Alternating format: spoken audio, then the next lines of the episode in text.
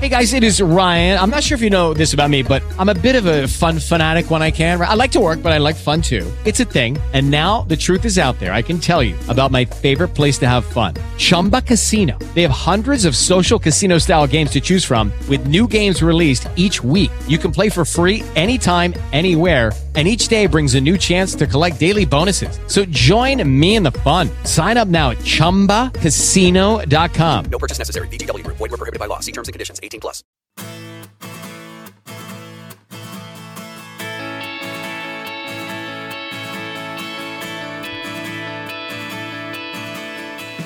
Bienvenido a Eureka, un podcast de Milcar FM sobre innovación, productos y curiosidades sobre los mismos. Mi nombre es Fran Molina y si me lo permites, estaré encantado de poder compartir contigo este espacio de entretenimiento y aprendizaje.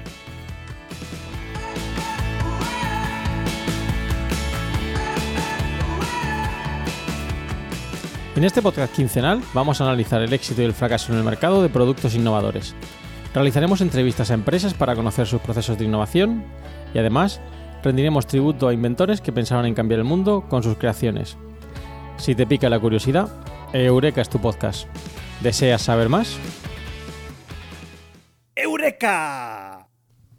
Hola, ¿qué tal? Ya estamos de vuelta en este capítulo 29 de Eureka. Eh, como siempre tenía ganitas de grabar con todos vosotros y me gusta empezar dando las gracias a todos aquellos que me habéis eh, dado fuerza y ánimo con vuestros comentarios en diferentes sitios, en iBox, en iTunes, etcétera, eh, ya que como digo siempre esto es gasolina para el podcaster. Así que muchas gracias. no sé si quizá podríamos plantear la posibilidad de comentar o leer esos comentarios que habéis puesto ahí en, en estos uh, podcatcher o en, iTunes, pero bueno, ya lo veremos, lo iremos viendo. Eh, ¿Qué os traigo hoy? Pues bueno, os traigo un capítulo diferente, diferente a los que os tengo acostumbrado, ya que no vamos a hablar de una empresa en concreto, no voy a entrevistar a nadie y tampoco me voy a centrar en un producto eh, exclusivo o singular, sino que lo que voy a hacer esta semana va a ser hablar de un montón de inventos que surgieron tras la Primera Guerra Mundial. Eh, yo no pretendo de ninguna manera incentivar la guerra, sino reconocer el esfuerzo que se hizo durante este periodo bélico para eh, lanzar nuevos productos que hoy en día pues están a, nuestra mano, a nuestro alcance y que utilizamos, como veréis, con bastante regularidad. Así que ya digo, no me echéis en cara, por favor, el hecho de que eh, esté condicionado estos inventos a la Primera Guerra Mundial, ya que mi objetivo es hablar de innovación, innovación per se. Em, también vamos a hablar de noticias, noticias que, bueno, que han surgido las últimas semanas. Em, creo que em, podéis tener también vuestra opinión al respecto sobre cada una de ellas. Yo he recogido las que son, a mi entender, a mi juicio, más significativas y espero que, como siempre en los comentarios, me digáis qué os parecen o opinéis. Y en cuanto a la teoría, ¿qué teoría vamos a sacar hoy? Pues bueno, veréis que en concreto voy a hablar de la identificación de, una marca concreta, de un producto, con una determinada categoría de producto. Esto es algo que eh, sería la panacea, el éxito para cualquier empresa, es decir, que de alguna manera su marca sea identificada con una categoría de productos y veréis que esto es bastante frecuente, más de lo que pensamos eh, y a veces lo hacemos con desconocimiento. Pues esto va a surgir, como veréis, a raíz de uno de los productos de los que voy a hablar en la sección de inventos eh, que surgieron tras, esta Primera Guerra Mundial. Pero bueno, antes de entrar en detalle, antes de hablar de esos inventos, si os parece, hablamos de la sección de noticias. La primera de ellas que os traigo hoy lleva por título eh, China pone fecha a la puesta en marcha de su sol artificial. Vamos, básicamente China quiere crear un sol artificial. Eh, ya el propio titular es bastante llamativo. Eh, si lo leéis con detalle veréis que la idea es crear un reactor capaz de generar esta energía eh, que podría alcanzar más de 100 millones de grados Celsius mediante la tecnología de la fusión nuclear. Hasta aquí, bueno, no parece, parece bueno, eh, algo bastante sorprendente, pero bueno, eh, la ventaja que, nos ofrece es que no genera, no genera residuos tóxicos y a priori, pues, eh, sería bien recibido. Eh, mi duda es hasta qué punto esto puede llegar a ser eh, viable o realizable. Eh, me ha venido a la, cabeza una película que en su momento vi, que, que una película protagonizada por Keanu Reeves, que lleva por título Reacción en cadena aquí en España. No sé si la habréis visto, pero tenía un mensaje similar, que era un inventor que crea un un dispositivo capaz de generar energía limpia a través del agua, ¿no? Bueno, eh, la idea es muy buena, eh, ojalá se lleve a la práctica, pero también me asusta un poquito, ¿no? Este tipo de, innovaciones que como hablábamos en el capítulo anterior, eh, son muy radicales, son lo que se denominan breakthrough innovation, ¿vale? Pues bueno, a raíz de este artículo nos enlazan con otro sobre el objetivo de China también de crear una luna artificial para iluminar las calles de China. Eh, bueno, ¿cuál sería el propósito? Bueno, lanzar un satélite con espejos que en sí tendrían unas dimensiones de entre 10 y 80 kilómetros que permitieran reflejar esa luz del sol e iluminar esas calles de China. A priori, pues es em, buscar una forma de, luz análoga a la que nos da la luna con ese reflejo de, esos cristales. Bueno, eh, en el artículo también hablan un poquito de esa contaminación lumínica, el exceso de, luz que podría acarrear, eh, la influencia que puede tener en flora, fauna, fotosíntesis, etcétera. No, no quiero desvelaros más secretos, te los dejo las notas del programa el artículo por si queréis saber más. Pero bueno, son innovaciones, como os decía, radicales, esas eh, innovaciones que nos plantean en, esto, en este artículo que a priori parecen interesantes, recomendables, pero que me genera mucho recelo saber hasta qué punto esto puede ser realmente llevado a la práctica. La segunda noticia que os traigo hoy es una noticia de la cadena Kentucky Fried Chicken, que dice así, Kentucky Fried Chicken cede el mando de su innovación a los consumidores en, esa, en una iniciativa de crowdfunding. Bien, em, llama la atención por primero por la cadena en sí, por, porque Kentucky Fried Chicken haga esto, y también por el titular, ¿no? De ceder el, o otorgar el mando de su innovación a los consumidores, que no sería más que em, lo que se denomina el concepto de marketing eh, customer empowerment, es decir, darle a esos clientes el poder de decidir qué es lo que va a hacer la empresa en términos de innovación, bueno, puede ser una idea loca, de alguna manera. Es una forma de descargar de trabajo a la empresa, pero también es muy arriesgada. El objetivo, como nos pone en el artículo, es que sean los fans de la marca quienes aprueben esos proyectos que se van a llevar a cabo y entre ellos, bueno, hay, hay un vídeo dentro del artículo que os recomiendo que le echéis un vistazo porque, bueno, aparecen eh, inventos de lo más estrambóticos como una mesa de cartón de picnic con formato de Kentucky Fried Chicken, lo mismo con una piscina eh, plegable o portátil, ¿no? Para poner en casa. Bueno, son ideas que, bueno, no sé hasta qué punto Kentucky Fried Chicken ah, le, puede, le puede resultar interesante, aunque no deja de ser un artículo bastante mediático por lo que supone, ¿no? Ceder ese mando de la innovación a los consumidores. La tercera noticia que os traigo hoy es un invento que me ha llamado mucho la atención. Es un invento o un artículo que nos habla de inventos relacionados con váteres que no requieran de alcantarillado. Eh, no sé si sois conscientes, y ahí lo pone el artículo, de que más de 2.300 millones de personas no disponen de buenos sistemas de saneamiento. También esta semana, a raíz del Día Mundial del Agua, eh, nos eh, ponían de manifiesto el hecho de que casi un tercio de la población mundial no tiene acceso al agua potable. Algo que para nosotros pues es algo eh, de nuestro día a día, ¿no? que es lo que no, quizá muchas veces no le damos importancia, para muchas personas es algo muy, muy relevante. ¿no? ¿Qué supone esto? Pues bueno, que si no tenemos eh, eh inodoros em, eh, en condiciones, pues al final esa materia fecal acaba en estanques y ríos que facilita por la propagación de todo tipo de bacterias, virus o parásitos.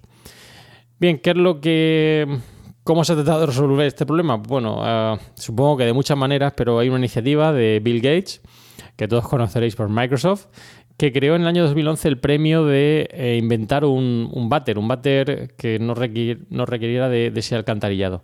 Y a raíz de entonces, pues bueno, han surgido diferentes innovaciones. Bueno, aquí os traigo un par de ellas que aparecen en el artículo y supongo que habrá muchas otras.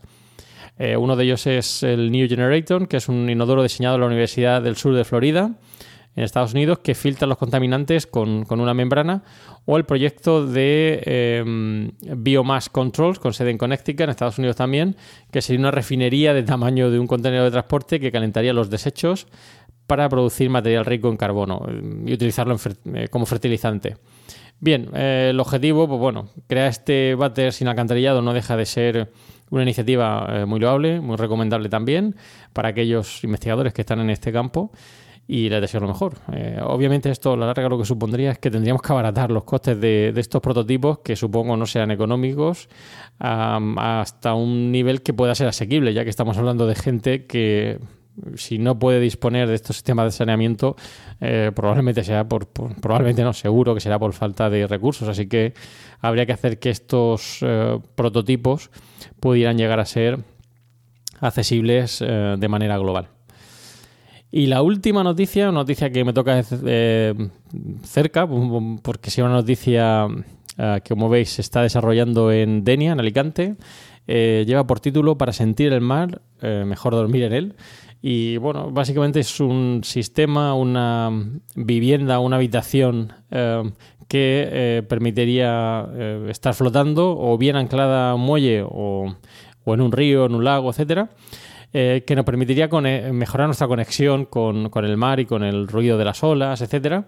Eh, lo ha desarrollado un equipo de arquitectura em, junto con un hub de innovación abierta. Eh, se está poniendo en pruebas en Denia, en Alicante, como te decía. Y bueno, no deja de ser una iniciativa para todo este mundo que se da en, o todas estas experiencias que se dan en turismo exper- experiencial. Eh, supongo que habéis visto algunas, como dormir en lo alto de una montaña, dormir en una habitación sin, con todo, todo lleno de cristales, etcétera. Bueno, no deja de ser una, una iniciativa en este mundo del turismo experiencial con lugares muy extravagantes para dormir. La ventaja, pues bueno, que en este caso el producto del que os hablo pues, utiliza materiales reciclables de larga duración, tiene baterías de litio para poder moverse o estar anclado en el muelle y bueno, parece que es respetuoso con el medio ambiente, algo que sin duda eh, sería pues muy recomendable. Eh, no sé si te conocéis alguna otra iniciativa de este tipo en turismo experiencial con eh, alojamientos como os he dicho, eh, como el de eh, dormir en lo alto de una montaña, etcétera. Pero bueno, si conocéis alguno, me encantará oírlo, como siempre, en vuestros comentarios o en redes sociales, que ahí me tenéis. Eureka. Pues nada, vamos con el tema principal del capítulo de hoy, que como os he dicho iban a ser inventos que surgieron tras la Primera Guerra Mundial. ¿De dónde ha venido la idea de hablar de estos inventos? Pues eh, me ha venido de ver una serie, una serie que no había visto hasta ahora, que es eh, Downton Abbey, supongo que alguno lo habréis visto. Se desarrolla en momentos previos y posteriores a esa Primera Guerra Mundial. Y bueno, pone de manifiesto, como os he dicho, pues bueno, esa gran cantidad de inventos que, surgieron tras esa, tras esa Primera Guerra Mundial. Una Primera Guerra Mundial que supongo que sabréis eh, fue también reconocida como esa gran guerra, con más de 9 millones de muertos, con importantes cambios tanto a nivel social, eh, desarrollo tecnológico, etcétera, y que dio lugar a esos inventos. Mi objetivo, como os he dicho, no es incentivar la guerra de ninguna manera, sino reconocer ese esfuerzo que se hizo durante este periodo bélico para lanzar estos nuevos productos. ¿Qué inventos? ¿Qué inventos se lanzaron o surgieron tras esa Primera Guerra Mundial? Pues probablemente el primero de ellos eh, es el más conocido, que es el de la penicilina. Alexander Fleming descubre la penicilina en 1918 y ayudó pues a que toda esa cifra de muertos que hay ahí pues no fuera incluso mayor, eh, consiguiendo paliar en cierta medida ese aumento en el número de muertos. Otro invento que quizá no es tan conocido por todos vosotros es la cremallera. La cremallera eh, fue un invento que también se desarrolló eh, durante la Primera Guerra Mundial y el objetivo era pues eh, conseguir un cierre rápido para que la ropa no se aislara del frío. Fue inventada por eh, Gideon Sundback eh, y consiguió crear ese sistema que hoy en día todos utilizamos o muchos de nosotros utilizamos en nuestra ropa. Además, permitía también que cuando sonaban las alarmas para ir a los refugios, pues las personas pudieran ponerse la ropa rápidamente eh, y no tener que ir abrochando botones, etcétera. Em, otro producto, otro producto que surgió tras esa Primera Guerra Mundial, mundial fueron las toallas sanitarias. Este es uno que no conocía em, y es fruto también de la escasez de algodón, de algodón que se dio durante este periodo. Em, fue entonces cuando una empresa, Kimberly Clark, que veréis que sale más adelante, is Ryan here, and I have a question for you. What do you? Like, are you a fist pumper? A woohooer, a hand clapper, a high fiver. I kind of like the high five, but if you want to hone in on those winning moves, check out Chumba Casino. At chumbacasino.com, choose from hundreds of social casino style games for your chance to redeem serious cash prizes. There are new game releases weekly, plus free daily bonuses. So don't wait. Start having the most fun ever at chumbacasino.com. No purchase necessary. VGW Group. Void were prohibited by law. See terms and conditions. 18 plus. crea un producto con un material que es cinco veces más absorbente que el algodón y que eh, si era producido en grandes cantidades conseguía pues reducir el coste y al final el precio final. Bueno, empieza a utilizarse en las vestimentas para el personal sanitario. Tras la Primera Guerra Mundial, obviamente, pues eh, la demanda cae. Pero entonces la empresa crea un, producto que es el Celu Cotton, que sería eh, pues un producto que empezaría a venderse al público en 1920 y que, eh, ya digo, eh, se utiliza hoy en día en el mundo de eh, la sanidad. Otro invento también, eh, quizá no tan conocido, es el de las máquinas portátiles de rayos X. De nuevo, fruto de este conflicto bélico, era necesario hacer diagnósticos en el campo de batalla y entonces eh, precisamente Marie Curie, que seguro conocéis, crea esa máquina de rayos X portátil que permitió pues, hacer ese diagnóstico para aquellas personas que tenían heridas graves y había que saber realmente qué es lo que les ocurría. También un, invento importante o algo que surgió tras esa Primera Guerra Mundial fue el cambio de hora, que aquí en España estamos a punto de vivir dentro de un par de semanitas, que está también rodeado de cierta polémica, ya que en su momento, como veréis, tenía sentido y ahora quizá pues no lo tiene tanto. ¿Y el origen cuál es? Pues bueno, también una escasez de carbón tras esa Primera Guerra Mundial em, que hace que bueno, em, se replantee eh, tener un uso horario distinto en este caso no se aprovechaba suficientemente la luz del sol por la mañana y se plantea cambiar esa hora que permitía asegurar una hora más de luz por la mañana, que permitía ahorrar esa, luz que no era necesario encender en las fábricas, etcétera, ya que utilizábamos la luz solar. Pues bueno, ese cambio de hora, como digo, también es fruto de esa Primera Guerra Mundial. Otro invento, el reloj de pulsera. Hasta la fecha, hasta finales del siglo XIX, principios del siglo XX, la gente que podía permitírselo utilizaba relojes, pero de bolsillo, que quizá habéis visto en más de una película, esos relojes que se ponían en el bolsillo de la chaqueta, el chaqué, etcétera, ah, con una cadena, pues bueno, eran relojes de bolsillo para saber cuál era la hora. No había tanta necesidad como hoy en día en saber realmente en qué momento eh, del día estamos, ¿no? Pero es entonces cuando los pilotos eh, y bueno el resto de personal militar necesitan saber la hora. La hora, sobre todo en el caso de los pilotos, para saber pues cuándo volaban, cuándo tenían que sincronizar el bombardeo y necesitaban las dos manos, las dos manos para pilotar. Eh, no podían permitirse meter la mano en el bolsillo para sacar ese reloj. Así que fue entonces cuando se populariza de alguna manera ese reloj de pulsera que hoy en día pues muchos de nosotros tenemos en nuestras muñecas. Otro invento importante, también con un origen militar, sería el casco con auriculares y micrófono, que permitía a los pilotos de nuevo bloquearse del ruido y comunicarse. Tengamos en cuenta que el aislamiento no es en la cabina, no es como el que tenemos hoy en día. Y estos cascos con auriculares y micrófonos pues, nos permitían bloquear ese ruido y permitir la comunicación entre las diferentes personas que estuvieran en el avión um, de manera más o menos eh, comprensible, por decirlo de alguna manera. ¿no?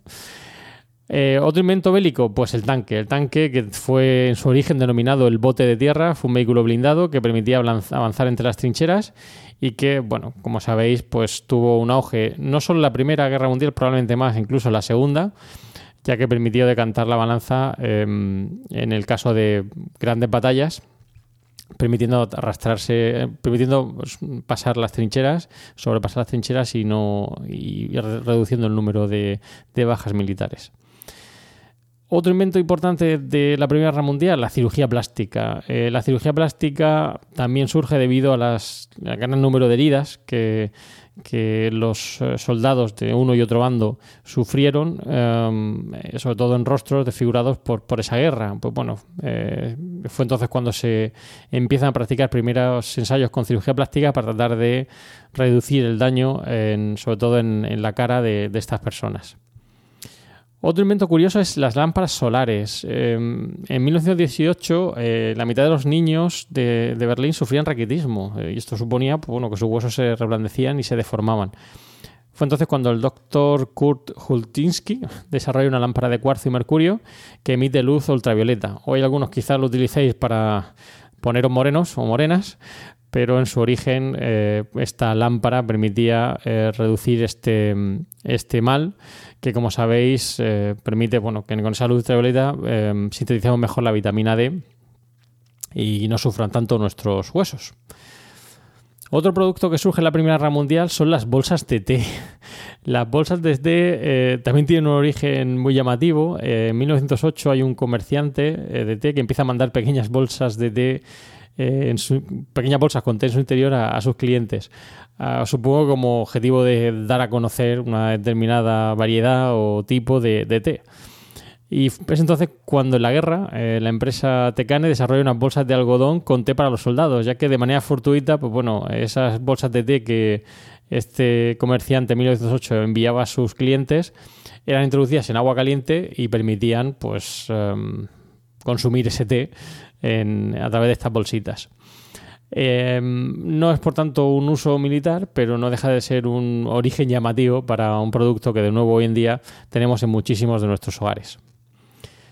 Otro invento que surge tras esa Primera Guerra Mundial, o durante la Guerra Mundial, mejor dicho, es el acero inoxidable. Su inventor es Harry Berley, Em, en este caso es demanda o surge a demanda del ejército británico que busca un, metal mejor para sus armas, ya que, pues, bueno, imaginar las inclemencias del tiempo, eh, las altas temperaturas que tienen que sufrir esas armas y la fricción que generaban las balas hacía que el material del que estaban hechos, pues muchas veces no fuera el mejor y, bueno, no cumplían su cometido, que obviamente era disparar balas.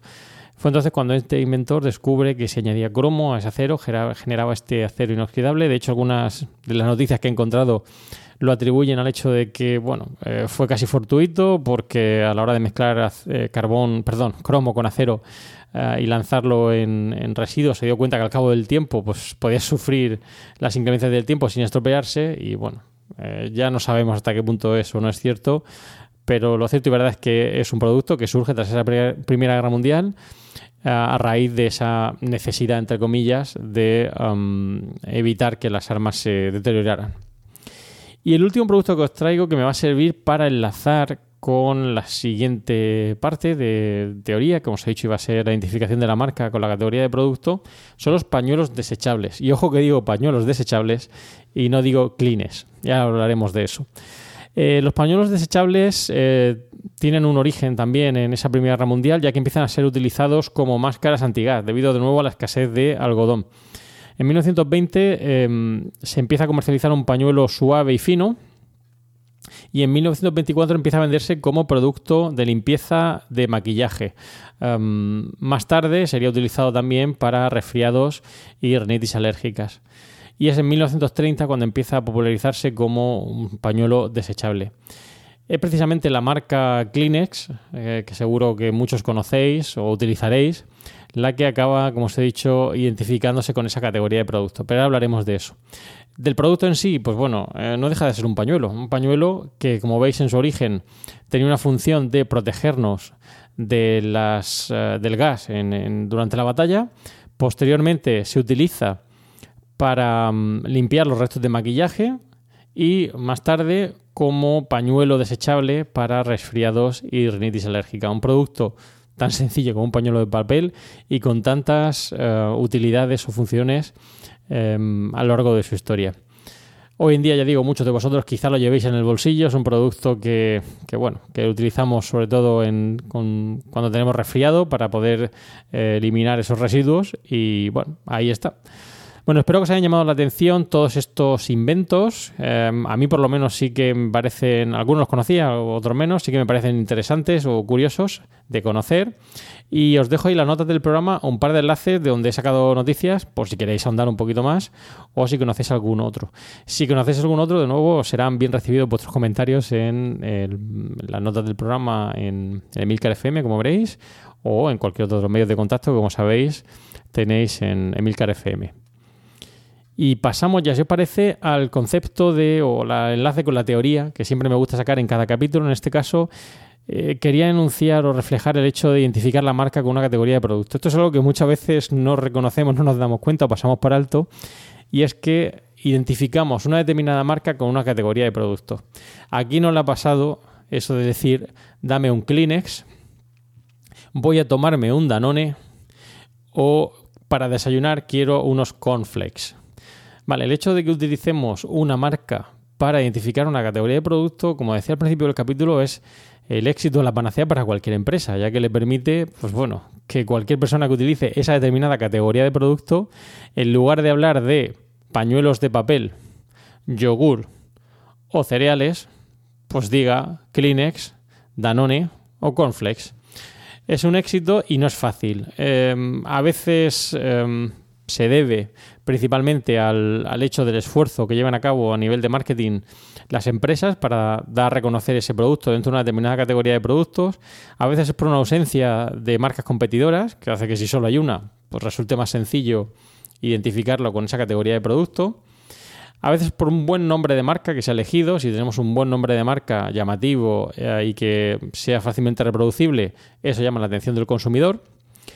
Eh, ya digo, motivos muy variopintos, pero sin duda algo que cualquier empresa desearía para eh, los productos que comercializa, ya que consigue que eh, no solo el consumidor, si, sino los medios de comunicación, etcétera, hablen a veces de esa marca identificándolo con una categoría de producto. Pues nada, esa es la idea, esa es la idea de que deberíamos conseguir o que deberíamos tratar de alcanzar de alguna manera con eh, la marca y esa categoría de producto. Podríamos seguir hablando de Coca-Cola, sería refresco de cola, aunque aquí hay gente que dice Pepsi, sobre todo en Estados Unidos, etcétera, etcétera. Hay muchas marcas que, como digo, han conseguido este, este logro. Y bueno, esto ha sido todo. Vamos, si os parece, al final del capítulo. Pues hemos llegado al final del podcast de hoy. Espero que, como siempre, os haya resultado interesante y que hayáis aprendido algo más sobre los inventos eh, que surgieron tras esa Primera Guerra Mundial y que hemos hablado hoy en el capítulo. Os dejo en las notas del programa enlaces interesantes que espero sean de vuestro agrado y ya sabéis que son muy bien recibidos vuestros comentarios sobre el capítulo, eh, mensajes que queréis dejarme llegar a través de redes sociales, etcétera, y la reseña, las reseñas que me dejéis en iTunes. Muchas gracias por escuchar Eureka y espero vuestros comentarios sobre esto y otros temas relacionados con la innovación y los nuevos productos. Ya sabéis que podéis realizar vuestros, vuestros comentarios perdón, o contactar conmigo en la dirección emilcar.fm barra eureka por correo electrónico en eureka.fjmolina.com y en los otros medios de contacto que encontrarás en emilcar.fm. Y no olvides escuchar el resto de podcast de Emilcar FM, donde podéis aprender muchos temas interesantes y de actualidad. Además, esta semana me parece que Emilio ha estado tocando la página web y hay cambios interesantes en cuanto al diseño de la misma. Os, recomiendo que os paséis por allí, ya que no solo vais a ver un nuevo diseño de la página web, sino que quizá descubráis un podcast que os llame la atención y podéis escuchar. Y para terminar, como siempre, ya sabéis, una frase célebre. En este caso, una frase enunciada por Platón, que dice así, solo los muertos han visto el final de la guerra. Muchas gracias y propicios días.